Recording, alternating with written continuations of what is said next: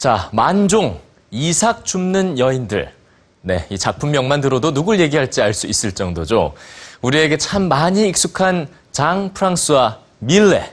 올해는 특히 이 밀레가 탄생한 지 200주년이 되는 뜻깊은 해인데요. 우리나라의 대표 화가인 박수근과 또 네덜란드의 거장 반 고흐 같은 수많은 예술가들에게 영향을 미친 그의 삶은 어땠을까요? 자연을 사랑했던 화가 밀레의 삶과 그의 작품 속 이야기들을 뉴스취에서 만나보시죠. 마른 땅에 씨앗을 뿌리고 밤낮으로 보살피며 마침내 소중한 결실을 얻는 일. 장 프랑스와 밀레는 농부의 일을 가장 신성한 것으로 여겼습니다.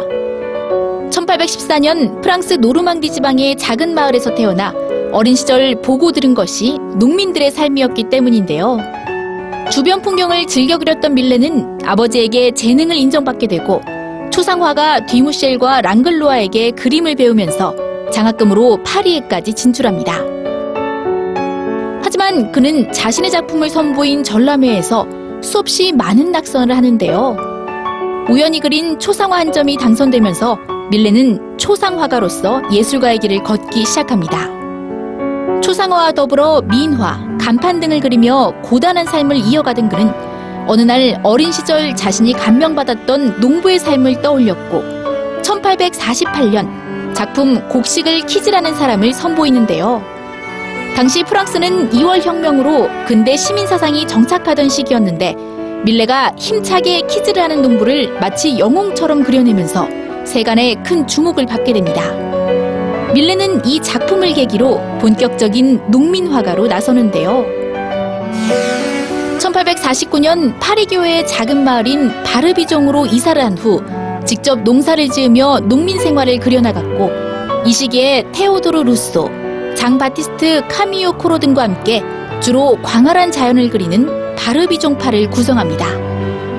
신분이 낮은 농부를 그린다는 비판에도 불구하고 밀레는 소박한 농민의 삶과 노동의 신성함을 묵묵히 담아내며 현실 고발적인 면모를 보였고 만종, 이삭 줍는 여인들 등 수많은 대작을 남기며 사회의 저항화가로 인정받게 되죠.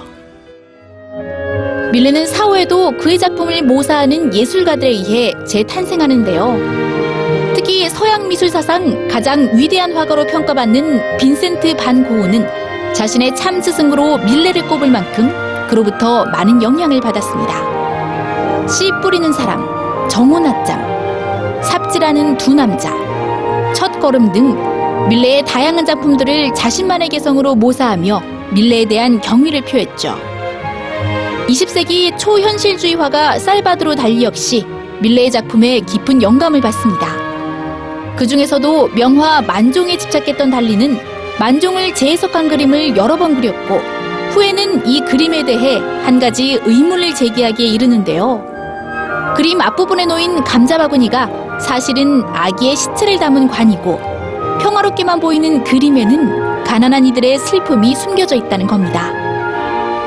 당시 달리의 주장은 터무니없는 말로 여겨졌는데요. 1963년 루브르 박물관이 훼손된 만종을 복원하기 위해 자외선 조사를 하는 과정에서 바구니가 나무관 모양으로 그려진 초벌 그림이 확인되면서 논란은 더욱 커졌습니다. 진실은 여전히 알 수 없지만 농민을 가장 고귀한 존재로 여기면서 일생을 통해 그들의 삶을 주목했던 화가 밀레의 마음만은 현대인의 가슴 속에 그대로 전해지고 있습니다.